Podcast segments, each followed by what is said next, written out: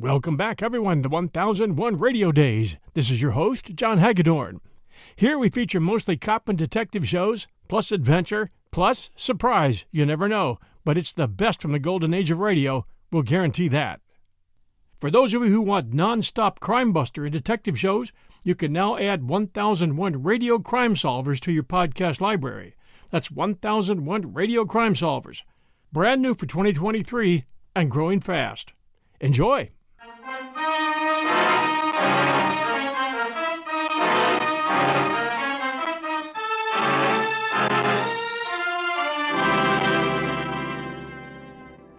Expense account submitted by Special Investigator Johnny Dollar, Hartford, Connecticut. To Controller's Office, Delaware Mutual Life Insurance Company, Wilmington, Delaware. The following is an accounting of expenditures during my investigation of the Walter Patterson matter. Expense account item one $78.14, fare and incidentals between Hartford and Wilmington. I arrived at 2.30 in the afternoon, found a room at the Chesapeake Hotel, stowed my luggage, and went directly to your headquarters, Mr. Elgin. Of course, reports like this cross my desk ever so often. If I ran them all down, I'd get nothing else done. And ten times out of ten, the report's wrong. Yes, I know that, but this report bears investigation. I can remember three years after my father's death, I saw a man on a subway train to New York who, well, he looked exactly as I remembered my dad. I finally walked up and asked him his name. The minute he spoke, I lost the impression altogether.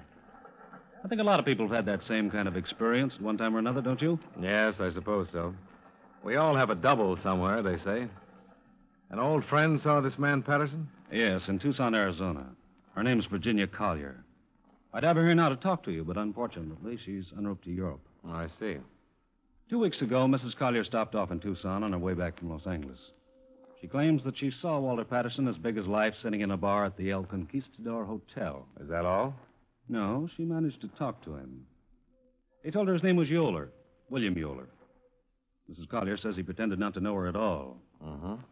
Now, here's the first point, Dollar. I wired authorities in Tucson to run a check on William Yoler. In their conversation, Yoler told Mrs. Collier that he'd been born and raised in Tucson. But from all we could gather, he'd never bought property or made a financial negotiation there until June of 1947. Oh, wait. This uh, Mrs. Collier, do you consider her reliable? Well, that's another point. If it had been anybody else, I don't think I'd have bothered uh, making even a cursory check. But Mrs. Collier practiced law here for a number of years and sat on the circuit bench for two terms. She's most reliable, and she knew Walter Patterson all of his life. Okay. Go on.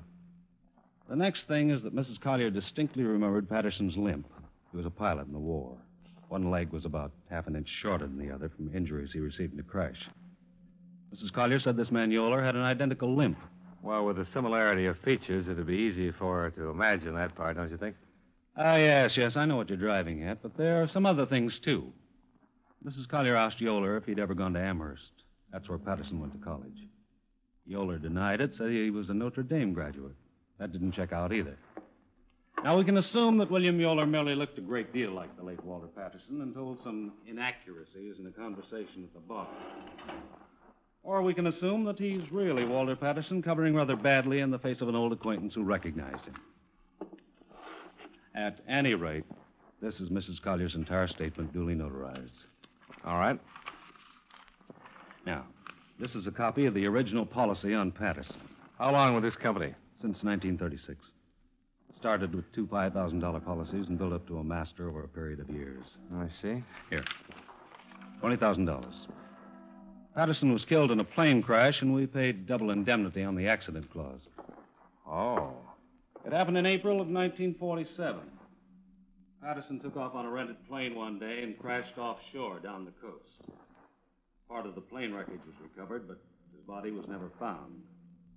The appellate court declared him legally dead after the usual three year waiting period, April 5th, 1950. Patterson's lawyer uh, filed claim for the widow April 17th, and we issued a full check April 30th of that year. Investigators' reports? Uh, right in this folder.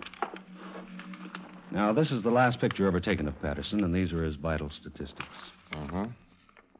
I didn't know exactly uh, what you'd want to do first, so uh, I thought they might prove helpful. If we had a body to exhume, it could all be handled rather simply. Is Patterson's widow the beneficiary? Yes, Gloria Ann Patterson.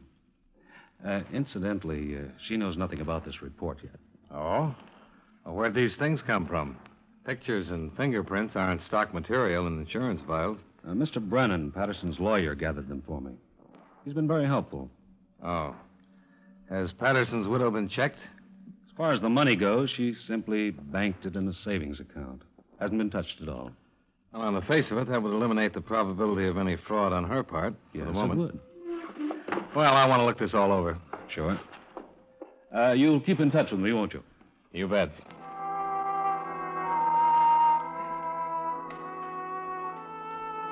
I spent the remainder of my day in and about Wilmington talking to the principals connected with the plane crash death of Walter Patterson. Number one was the radio operator who'd spoken to him last.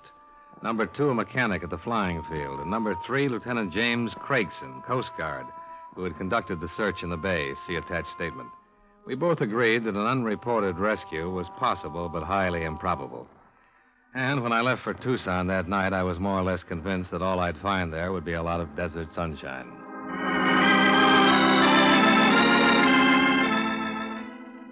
Expense account item two $202.25 plane fare and incidental expenses from Wilmington to Tucson. I settled for a motel room out by the Veterans Hospital, slept six hours, then looked up Sergeant Tyler at the police station. Yeah, sure, Mr. Dollar. What can I do for you? Well, Mr. Elgin said you sent him a little information on William Yoler. I wonder if you have anything to add to that, Sergeant. No, nothing much. Of course, I don't know what you folks are driving at exactly. I just checked up on him a little bit. Well, he resembles a man who's supposed to be dead. And that's why I'm here. I see. Well, there's nothing much I can add to what I sent Mr. Elgin Dollar. Yoler's never been in any trouble around here. Gets along fine. You were the one who checked out the residency business? Yeah. According to vitals, Yoler wasn't born in this state, and I, like I said, no one knew him around here until five years ago. What does he do? Nothing. Always seems to have plenty of money. Bought a nice little house out in Sierra Vista. Paid forty-two thousand dollars for it. Is he married? No, lives alone there. Putters around with clay and painting. Do you know if he flies? I couldn't tell you that. He might. How about his friends? Lots of them, Mr. Dollar. Little town like this, you get to know people fast. Now, really, you folks might be spending a lot of money for nothing. Will Yoler don't seem like the kind of fellow who's hiding out from anybody. Yeah, I agree. But I'll have to talk to him anyhow. Yeah. Here's his address. Sure pretty day, isn't it? Hmm. Sure is.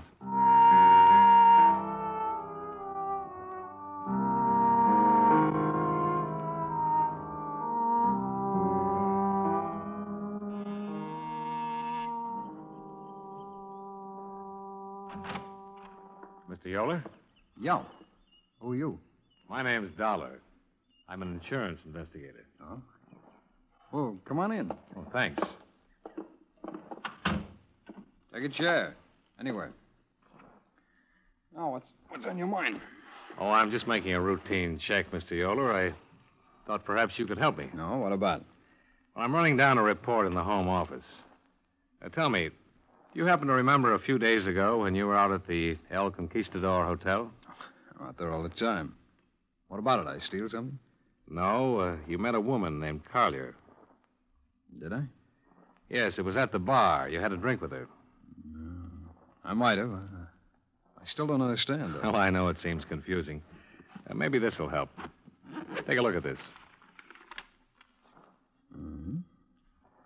Well, you'll admit you look a great deal like the man in the picture. Yeah, I suppose I do. I'll be darned. I, I, I do at that. Well, that's why I'm here. You see, the company I represent insured the man in this picture for quite an amount of money. He was lost in a plane crash five years ago. The Mrs. Collier, who saw you here, thought you were him. Hmm. Well, I'm not. Oh, I wasn't in the Army. You want to smoke? Oh, thanks. Yeah. She was a lifelong friend of the man, Mr. Yoler. I have her sworn statement about the identity. Well, What years did you go to Notre Dame? I didn't go to Notre Dame. Uh, what is this? Well, that's what you told Mrs. Collier. Oh. Oh, now I remember that woman. Well, that was um, on Sunday. Yeah, well, I, I might have told her anything, Mr. Dollar. You know, she was one of those inquisitive kind. I never could make out what was on her mind. Oh, now I get it. You, uh, she thought that I was this man. Yeah. That's funny. Uh, did you go to college? Yeah, Tulane. I got out in 36. You haven't lived in Arizona all your life. Where else have you lived? Uh, Mr. Dollar, I, I don't want to be unpleasant, but do you have any right to uh, ask me questions like this? Well, no, I don't. But you'll help me a lot if you'll answer them, Mr. Yoler. All right, why not? Well, I've lived in Cincinnati, Buffalo, around the country. I came here a few years ago for my health. I I got a little asthma that bothers me. Ever been married? Yeah, once, 1944. Didn't last very long. Anything else you want to know? Well, you in a hurry? I can come back No, no, you- not exactly. I, I've got to go downtown today, that's all. Look, uh, you seem like a nice enough guy, but it makes me uncomfortable answering these questions of yours. Well, and I appreciate the time you've given me already, Mr. Yoler. Please understand, it's just a matter of identity. Well, you know who I am. I just told you. Mm, that's true. I I don't like this business much. Is there any way that we can eliminate it? Uh, I have a birth certificate and some other papers. You can have them. Make photostats if you like. Well, that's very kind of you, Mr. Yoler. Well, they're in my safety deposit box down at the bank. I'll get them for you this afternoon. Okay. Uh, my job is to check them. Sure. Sure, it's okay by me. Well, how do you like Tucson? Well, it's a lot different from Connecticut. Yeah, I'll bet. The uh, birth certificate and whatever else you have will help a lot, but wonder if I could ask another favor. Sure, what is it? The most positive identification would be fingerprints. Uh-huh. Oh? Mr. Yoler, I'm not so much interested in who you are, but simply in proving that you're not Walter Patterson. If you volunteered a set of prints, it'd save me a great deal of digging around. Could you drop in at the police station? Certainly, Mr. Dollar. Why not? Well, that'll be fine. It's all right. Nice meeting you. Same here.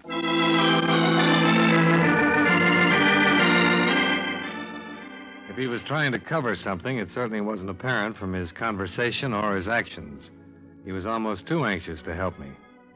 By five o'clock, I had made reservations to return to Wilmington because the set of fingerprints, see attached, which Mr. Yoler made at the Tucson police station later that day, in no way matched the right thumb and index prints recorded in your file for Walter Patterson. In short, the report seemed erroneous. William Yoler might not have been William Yoler, but he certainly was not Walter Patterson. Johnny Dollar. Will Yoler, Mr. Dollar. Oh, yeah. Thanks for the prints. Dollar, I- I've got to talk to you. Something wrong? Plenty. Do you know how to get to the Arizona Inn? Well, I can find it. All right, I'll be there in 20 minutes. From the tone of his voice, I felt compelled to get there in half that time. I sat down at the bar and ordered a drink and waited for him to show up. An hour later, I was still waiting. I called his house three times and received no answer. I began to get worried. Finally, I left word with the bartender and took a cab out to his house.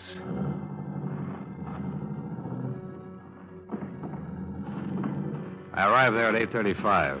There were no lights on and apparently no one around. I walked up to the front door and found it partially open. Yoler? Yoler?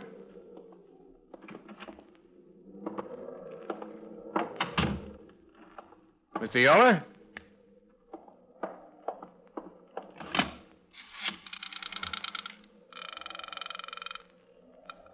Operator, Give me the police, please. one moment.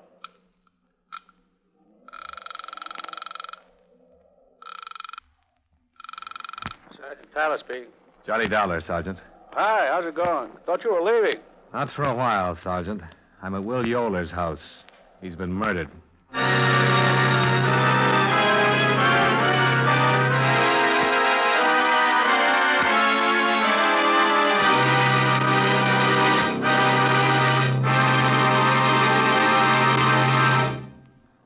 Return to yours truly, Johnny Dollar, in just a moment. Every Saturday on CBS Radio, Theater of Today brings you fresh, gripping drama, well acted stories of human relations. Sometimes it's comedy, sometimes serious. Always, Theater of Today strikes a chord of response in listeners who readily identify the stories with their own experience, past or present. Remember to hear Theater of Today every Saturday in the daytime on most of these same CBS radio stations.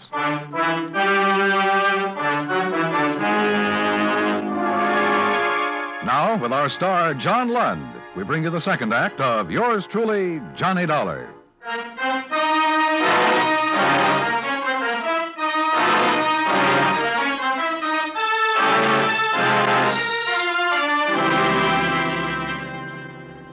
Turned out to be a long night.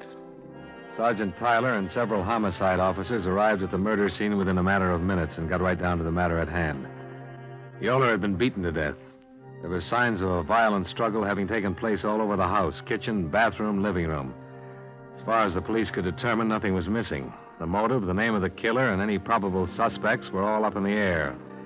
As Sergeant Tyler drove me back to my motel room. The whole thing's a mess, Dollar. You sure he didn't say anything else to you on the phone? Just asked to meet me. I'll admit he sounded frightened and worried about something. But I don't get it. Our business was all finished. He wasn't the man I was looking for. You're going to be around for a while? Well, if I can help you, I'll stick around, sure. Otherwise, I'll get back to Wilmington as soon as I can. I'd like to have you around for a day or two. You have a particular reason, Sergeant? Yes, I do. What? I want to find me a killer, and I think you can help. Nobody walks into a man's house, fights with him, breaks up furniture and lamps, beats him to death without making a lot of noise about it. Well, the wind was pretty strong. I don't care if a hurricane was blowing. People fight like that, there's always noise. Somebody heard something. Somebody saw something. Somebody saw someone. My men will cover every house in Sierra Vista if they have to to turn up a witness. Bound to be somebody somewhere.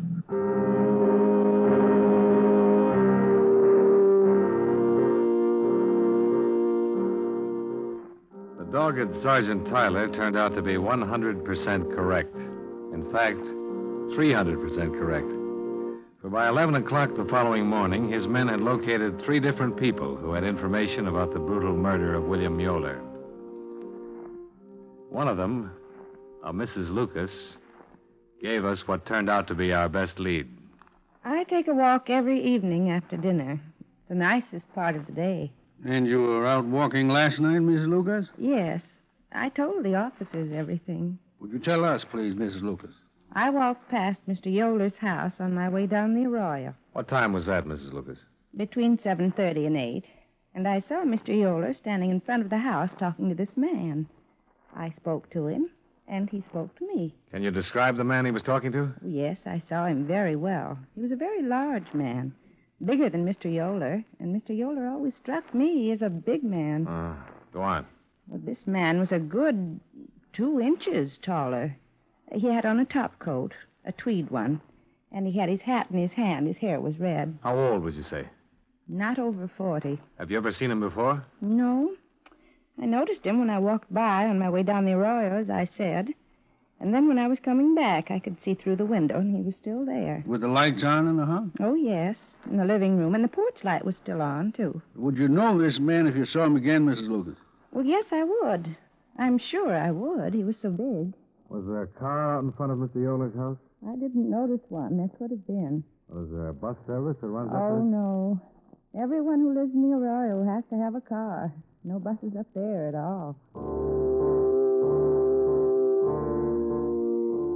Sergeant Tyler issued an all points bulletin according to the description given by the witnesses. In the meantime, his men checked the local cab companies and found out that one of the drivers had carried a fare to William Yoler's house at 6:30 the previous evening. The cab driver verified Mrs. Lucas's description of the suspect and the important information that he had picked up the suspect at the airport. When that was checked, it was found the man had arrived on a plane from the east at 5:45 in the afternoon. He had used the name Roger Bales. But except for a strong case against him, the whole thing was still very confusing from our point of view. Expense account item three, $6.50. Long distance telephone charges to your office. Well, I'll be darned. You have to stay there? Well, they've asked me to, Mr. Elgin. Well, as far as the insurance company's concerned, it's really none of our business, is it? That's right, Mr. Elgin. If I'm going to. Dollar. Oh, hold on. Yeah? Answer from Washington on your wire. Oh, yeah? Here. Let me see. Mr. Elgin, Yes? it is our business after all. Huh? The War Department has a better sample of Walter Patterson's prints than you gave me. These check out. Uh, slow down. I still don't understand. I wired a sample of Yoler's prints to the War Department this morning for a positive identification. They just answered me. Yoler was Walter Patterson. Uh oh. Where did you get those prints that were in the file you gave me? Uh, Mr. Brennan, Patterson's lawyer, got them for me. From a pilot's license. Uh huh. I'd better call Mr. Brennan. Oh, don't you dare. Well, what can I do to help you, Dollar? Don't open your mouth. I'll handle it when I get there.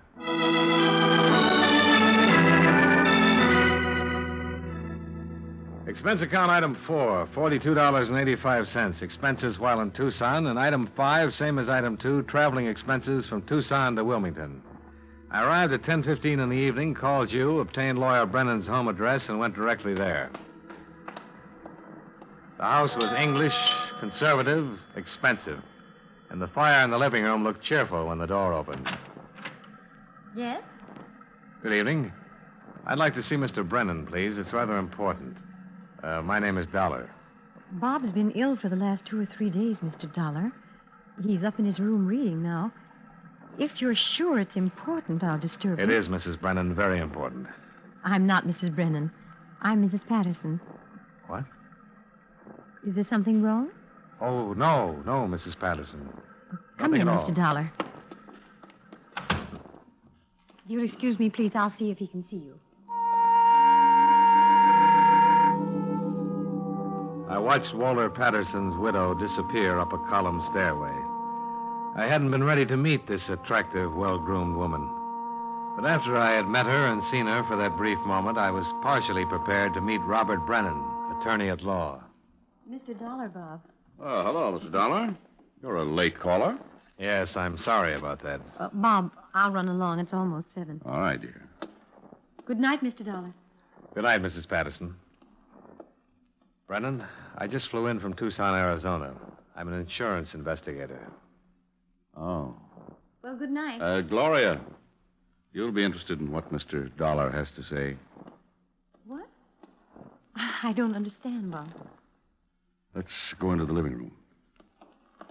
Come on, dear. Are you sure you want Mrs. Patterson here? Yeah. Gloria, I didn't get these bruises falling down a flight of stairs. I got them in a fight. What? I flew to Tucson the day before yesterday to see Walter. Why? Yes, Walter's been alive all this time. Bob. This is only for her benefit, Dollar. I'll tell it just once. When you get me in court, it'll be different. How did it happen, Brennan? Gloria, Walt didn't die in that crash. He was picked up in the bay by a fishing boat on its way to Florida. The first port they came into was Charleston. He phoned me long distance from there and told me all about it. This was ten days after we all thought he was dead. Gloria, it was his idea. You've got to believe that. What was his idea? He hated you. You know how often he asked you for a divorce? It was the idea he had when he phoned me from Charleston. He said it was his chance to get away from you. He knew how I always felt about you, and he said I could have you.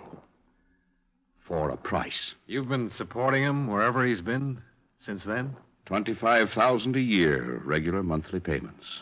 I could afford it. I could afford anything for you, Gloria. Did he tell you he hated me? Did he? He just wanted to be away from you, from everything.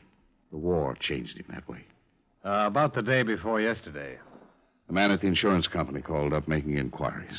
I didn't know if he'd sent an investigator out there or not, but I gave him a lot of information and material that, well, it should have helped throw you off. It threw me off, all right, especially the fingerprints. Mr. Dollar can tell you, Gloria, how Walt didn't want to be here with you. Isn't that right, Dollar? Didn't he do everything he could to make you think his name was Yoler? Uh huh. You see, Gloria? Where is he now? He's dead, Mrs. Patterson. Truly dead now. Oh, That's all I have to say, Dollar. you've fought with Walter. You killed him. It was him or me, Gloria. I. He phoned me two days ago and said that the police had been checking on him. I told him what it was all about, not to get scared, but he was scared, and I got a plane the first chance I had. What did you argue about? Apparently, you'd been there that morning. He was going to tell you the truth and claim he had amnesia. He said he had a date to meet you. You didn't answer my question. What do you mean I didn't answer it? I just told you he was going to blow the whole thing. Oh, Bob. All I wanted out of this was you, Gloria. He didn't want you. I did. Last week you said you decided to marry me.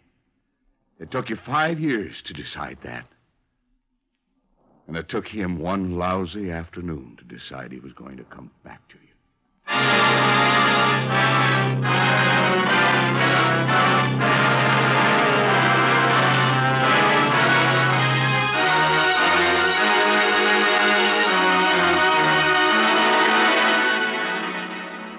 I realize that the confusion as set down in this report is worthless as evidence both to the police and your insurance company. The proof that Brennan killed Patterson will be a matter for the courts to decide. The proof that Gloria Ann Patterson is guilty or not guilty of a fraudulent claim is a matter for you to decide. At any rate, she is a widow now. And I personally am convinced that she had no complicity in the matter of claims, murder, or collusion.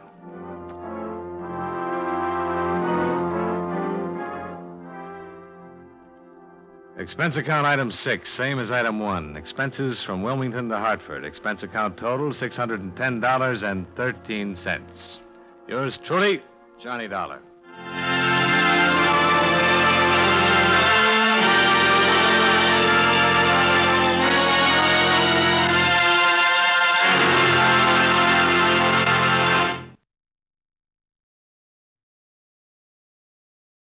From Hollywood, it's time now for John Lund as. Johnny Dollar. This is Orrin Vance. Sent me up to Ossining seven years ago, remember? Orrin Vance. Oh, the, the Zeman case? Now you got it. You know, Della, I thought a lot about coming out and killing you. Instead, I'm going to do you a favor. What's on your mind, Vance? I did all my time, and people don't like to hire ex-cons. I maybe you and I can work out something. I haven't got any jobs, Vance. Not asking for a job. It sounds like double talk to me. I don't think you. Don't you give me any routine, Del. I've heard 'em all. You can help me and make yourself some money. It's legitimate. What do you say? I don't know what it's all about. Suppose I come over and tell you. Okay. I'll be waiting for you.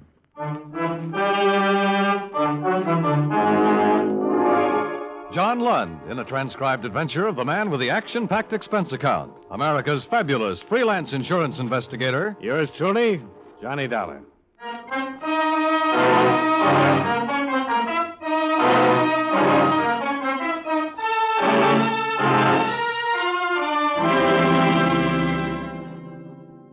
Expense account submitted by Special Investigator Johnny Dollar to All States Insurance Company, Wilmington, Delaware.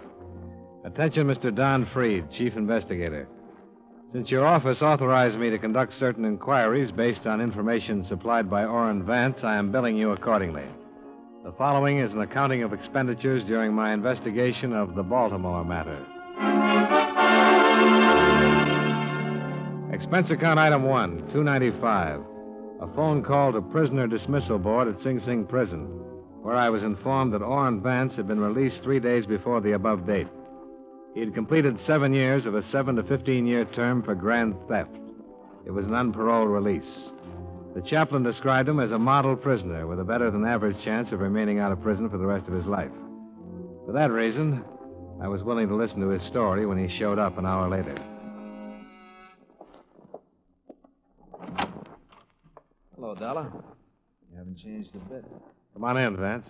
Yeah, sure. Thanks. It's a nice place you got. I like it. Sit down. Tell me what's on your mind. Dollar, look. Don't treat me like a con, even if I am one, huh? I'll sit down, I'll have a smoke with you, I'll talk with you. Forget the other part for a while, will you, please? Okay. Have one? Thanks.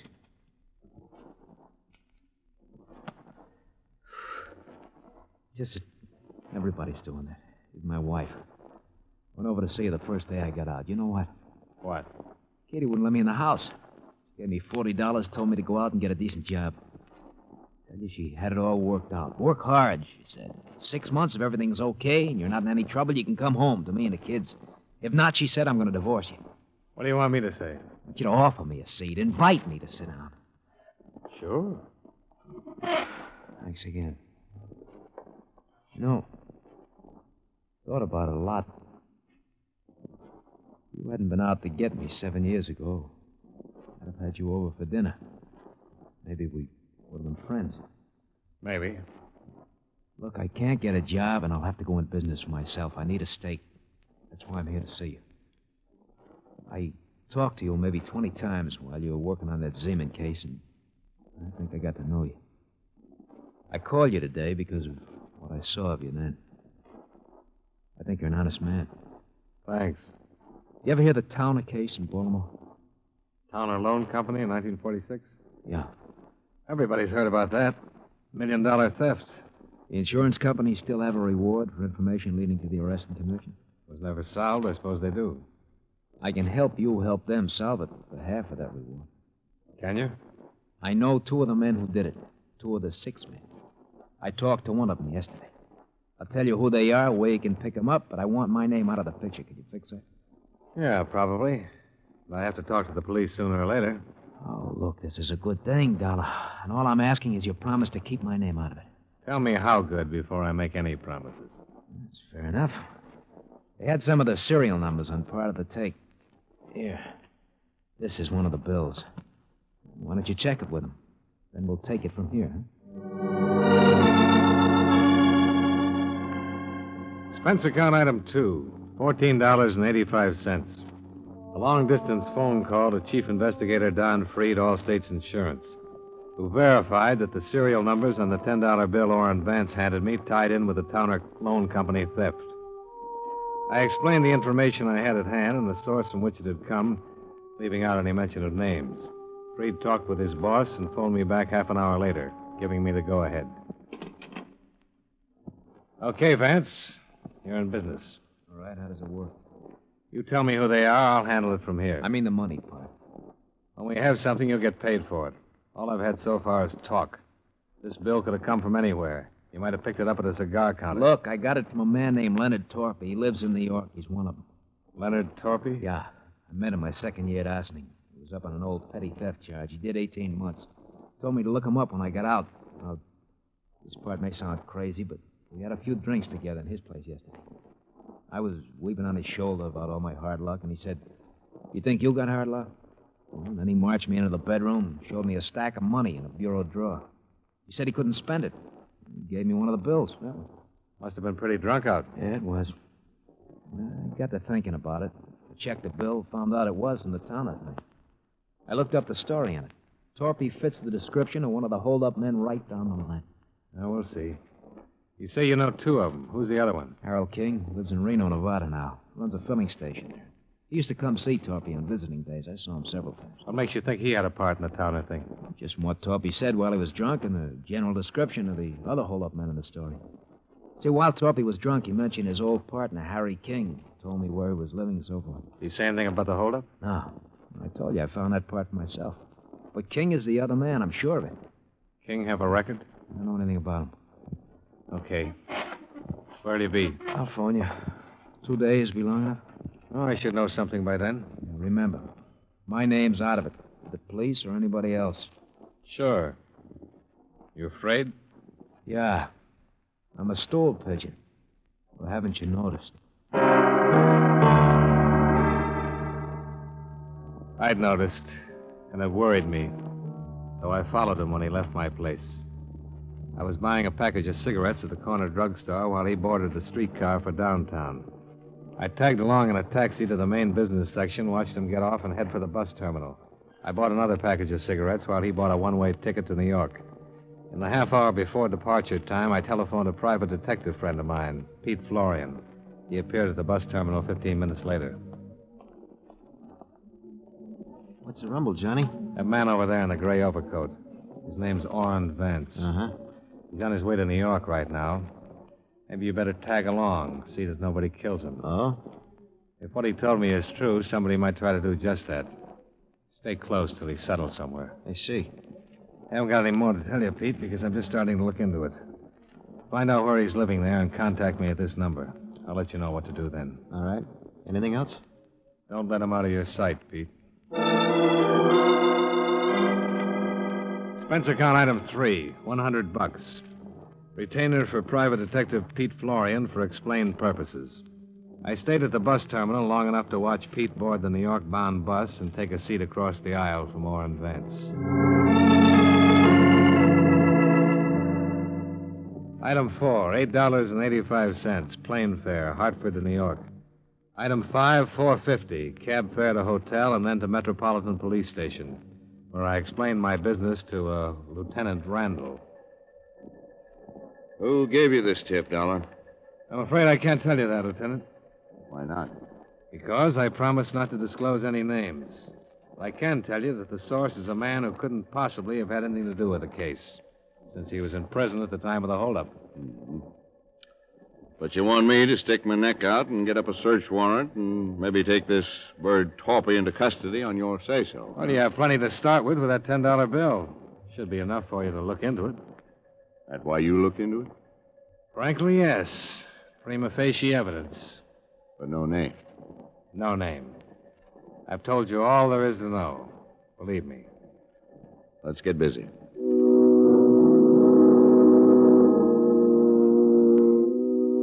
Mug folder on Leonard Torpy showed a balding 40 year old man with a long record of theft and burglary. There was no record for a Harold King, although he was listed as an associate of Torpy's.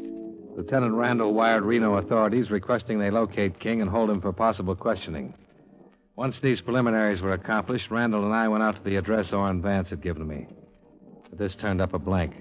The landlady informed us that Mr. Torpy had lived there, but had checked out the preceding morning. No forwarding address. The good lieutenant and I parted company outside the apartment house, and I walked back to my hotel. I was going to change clothes and grab some dinner, but the clerk waved me over to the house phone. A call had just come in. Johnny Dollar. Hi, Pete Florian, Johnny. How'd it go? When your boy got in town, I trailed him to a place on 155th Street. He's got a room with a view. He's up there now. Alone? I think so. Any visitors? No. Light went out about an hour ago. Might be sleeping. What's the number? Um, 680. His room's in the back, first floor, number 10. Where are you? Drugstore right across the street. Expense account item six, 160. Cab fare to the drugstore where Pete Florian was keeping a watchful eye on my nervous informer, Orrin Vance. I found the drugstore, but Pete was nowhere in sight. The girl behind the soda fountain recognized him by my description and said he'd stepped out a few minutes before. I glanced up and down the block and then spotted him standing just outside the shadow of a streetlight across the street. I walked over. Hi, Johnny. That's a room back there. Lights on? He's got a couple of visitors in there with him. Showed up about five minutes ago. Car? Taxi. They look like. One's thin, medium sized, dark suit. The other's stocky, dark suit, too. Both in the early 40s. Chauffeur wears glasses. Didn't make either one. Yeah. This one of them? Let me see. Yeah, he's in there. What's his name? Leonard Torpy. We better go in. Okay.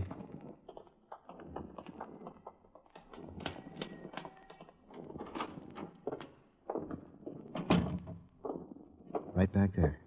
Yeah. Who's uh, Leonard Torpy? That's somebody who might want to kill Vance. Wish I knew more about what this is all about, Johnny. Yeah, so do I. It's all talk so far. I see. Better cover me. Come over there. Okay. Okay.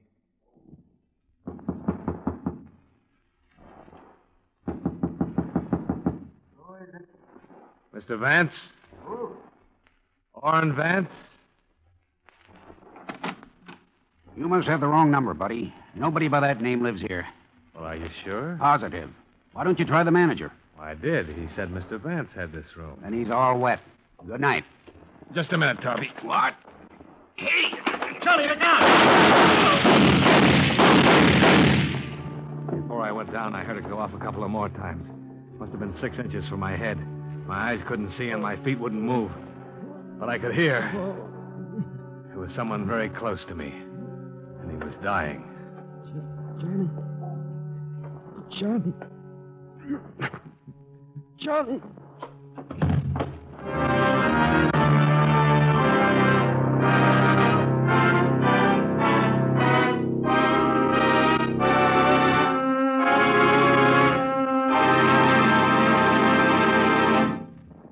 We'll return to yours truly, Johnny Dollar, in just a moment. Sign up, enroll now. Join the 7 million strong who buy United States defense bonds through the payroll savings plan where they work. The bonds you buy help keep America strong. And now, Series E bonds earn more. They give you a quicker return on your investment. Through the payroll savings plan, you'll save the sure way before you spend. So sign up. Invest more in United States defense bonds.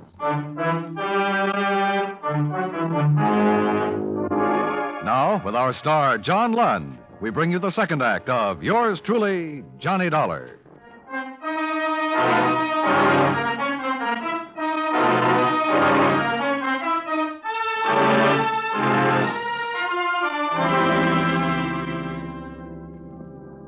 I won't talk about my operation.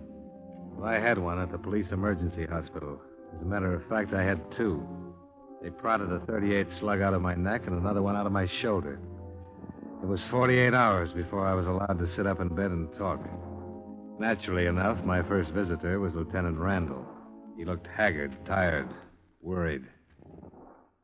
You say you hired this Pete Florian? Yeah, to keep an eye on Orrin Vance. This your tipster? It's okay to tell it now, I suppose. Yeah. Well, thanks. Florian died right there in the hall. Four slugs hit him. Vance is on the floor beneath you, still hanging on. You keeping track of all this? What about Torpy? Did you get him? Uh, we didn't, but Florian did. Torpy's in the morgue. The other man got away. Quite a night. Yeah. Look, Dollar. You're the only one who can give me the story now. Vance isn't able to talk and won't be for another three days, if then. Everybody else is dead or gone. Now, what happened there? I don't know. I didn't see anything, Lieutenant. I was trying to push into the room past Torpy, and the whole world caved in. Any, uh. Any line on the man who was with Torpy? Good descriptions, but no luck so far. He heisted a car outside Vance's place. Found it two hours later, no prints on it. Some blood. He might have one of Florian's slugs in him. Yeah. We gotta land that bird. Hey, you all right? I felt awful. And Lieutenant Randall left me alone for the rest of the day. At 3:30 the following day, Orrin Vance regained consciousness long enough to relate what had happened. I was wheelchaired down to his bedside. Statement enclosed. That was Harry King with Torpy. King flew here three days ago from Reno. He came to my place to find out what I'd done with the $10 bill Torpy gave me when he was drunk. I told him I spent it, but they didn't believe me. It was King who shot me. I've got reward money coming. I'm not gonna die. He was still hanging on two days later when I left the hospital. Expense account item seven, $14. Ambulance ride. From emergency hospital to my hotel. The doctors told me to take it easy for a month and I'd be all right. I had a phone call a half hour after I started to take it easy. Johnny Dollar. Are you interested in finding Harry King? Who's this? My name's Melva King. I'm Harry's wife. Oh, You want him or don't you? sure. I'm at Shiraz Restaurant on 42nd off Broadway. Can you meet me? Yeah. How'll I know you? You won't, but I'll know you. Your picture's been in the paper Hello,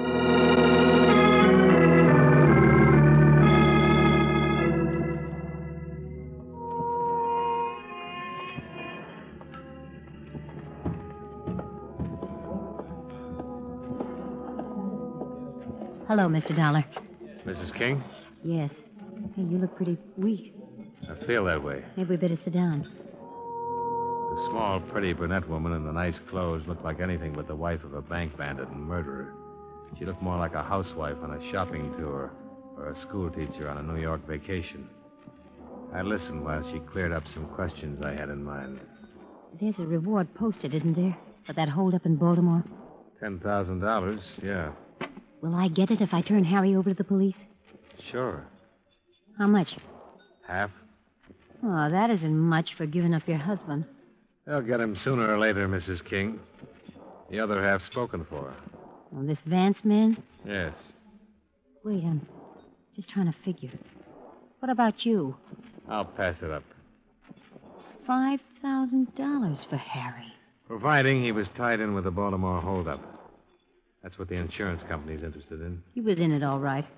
I want to get something else straight. What happens to me? What do you mean? I'm his wife. I only had a part in that holdup for the last six months.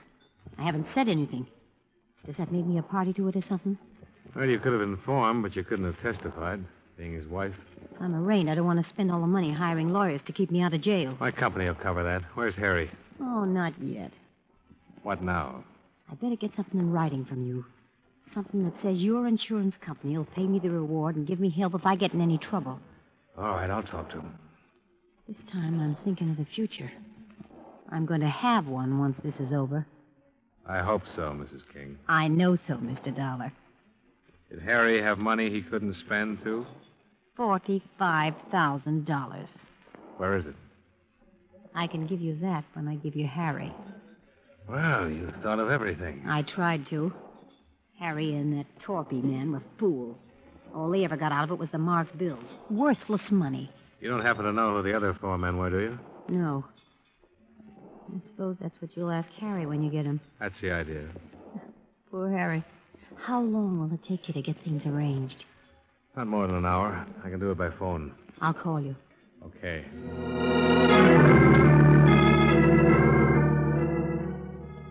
I gave her a 50 second start before I left the table and went out in the street. I was just in time to see her climb into a cab.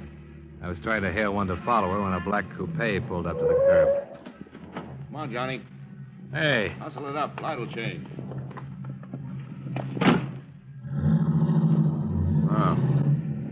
How do you feel? Terrible. What is this? When Vance told us it was King, we checked the airlines and found out he had his wife with him when he flew in from Reno. That is Mrs. King up there in that cab, isn't it? That's who she said she was. She wants to sell you her husband for part of that reward, doesn't she? Yep. Well, what's the delay? She wants to make sure she'll be handled all right. The money and all. So did Vance. Don't needle me, Randall. I don't mean to. This all figures. Thought she might try to get in touch with you for just that reason. I don't get it. Well, that's why I put a man on your hotel. Followed you when you came to meet her today, then he phoned me. We looked her up. Her name was Melva Thaler before she married King. Her old man had a lot of money in Minnesota, but she couldn't keep herself out of trouble and got disinherited. Money's always been her problem. It's everybody's problem. Not the way it is with her. Now King's worth a lot of dough to her if you pay off. He's no good to her now lying somewhere with a slug in him, and he hasn't been any good to her with the marked money he got in the Towner holdup. There's something else, Randall. What? She's stalling me, I think. She said she didn't know who they were. But if she was lying and she does know who the others were in that Towner holdup, King would be worth even more money. They'd want him dead instead of with the police talking his head off. That's right. Followed Melva King's taxi for better than 45 minutes, all the way through the Holland Tunnel and into Jersey. She finally left it at a train station in Bucks County. We watched her buy a magazine and sit down in the waiting room and begin to read it. Fifteen minutes later, she stepped into the phone booth. When she came out, I went over to the filling station phone to see if she'd phoned my hotel. Well? She wasn't trying to get me. Well, that settles it. She's contacted the others. She's going to sell to you or them, whoever pays most for him. Some operator, isn't she? Well, when you have time, look at the file we picked up on her. 16 arrests. One conviction for narcotics when she was 18. Well, we'll see what we will see.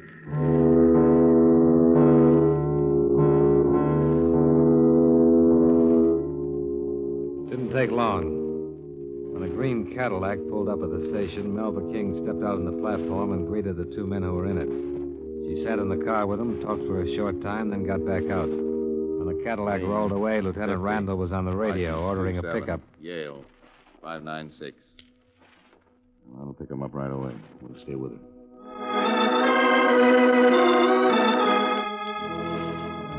When Melva King caught another taxi, we were right behind her. She took it to an auto court about a mile from the station. We saw her go into the cabin marked D. Randall radioed in our location. We were about to check the auto court office when the door to cabin D opened. Standing beside Melva King in the doorway of the cottage was a pale, stocky man who looked as though his legs wouldn't support him another minute. Then she saw us get out of the car.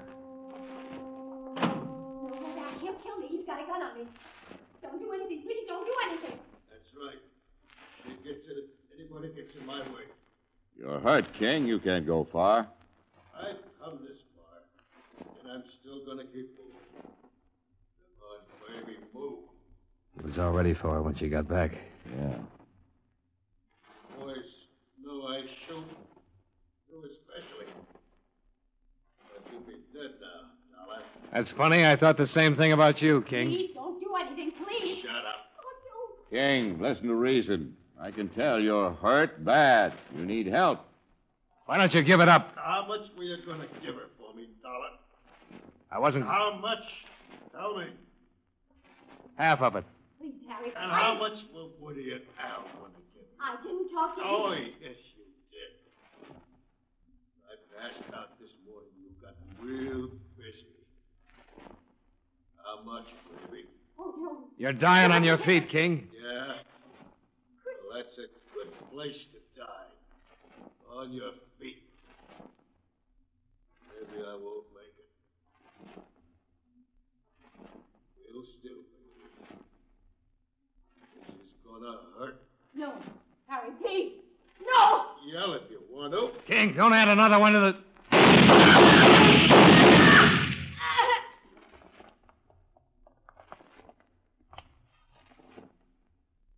How is she? Gone. This one, too. Let's get this over with.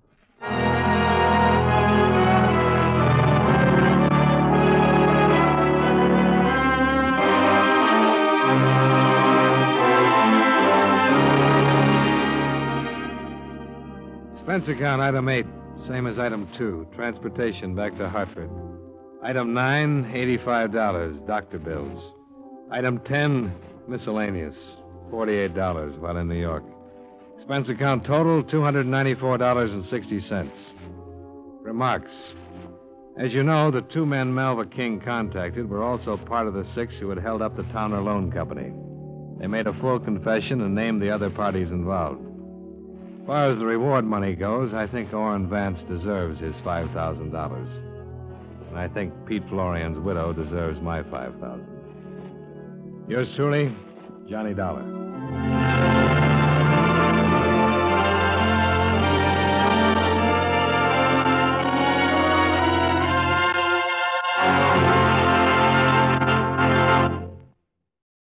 Thanks for joining us at 1001 Radio Days, your home for the best of Golden Age radio, when radio was king. If you enjoyed tonight's show, please do take a moment and send us a review. We always appreciate reviews, and they help new listeners find us. Until next time, this is your host, John Hagedorn. Stay safe, and we'll be back soon at 1001 Radio Days. And one note don't forget to pick up 1001 Radio Crime Solvers. That's 1001 Radio Crime Solvers. This is your host, John Hagedorn, and we'll be back soon.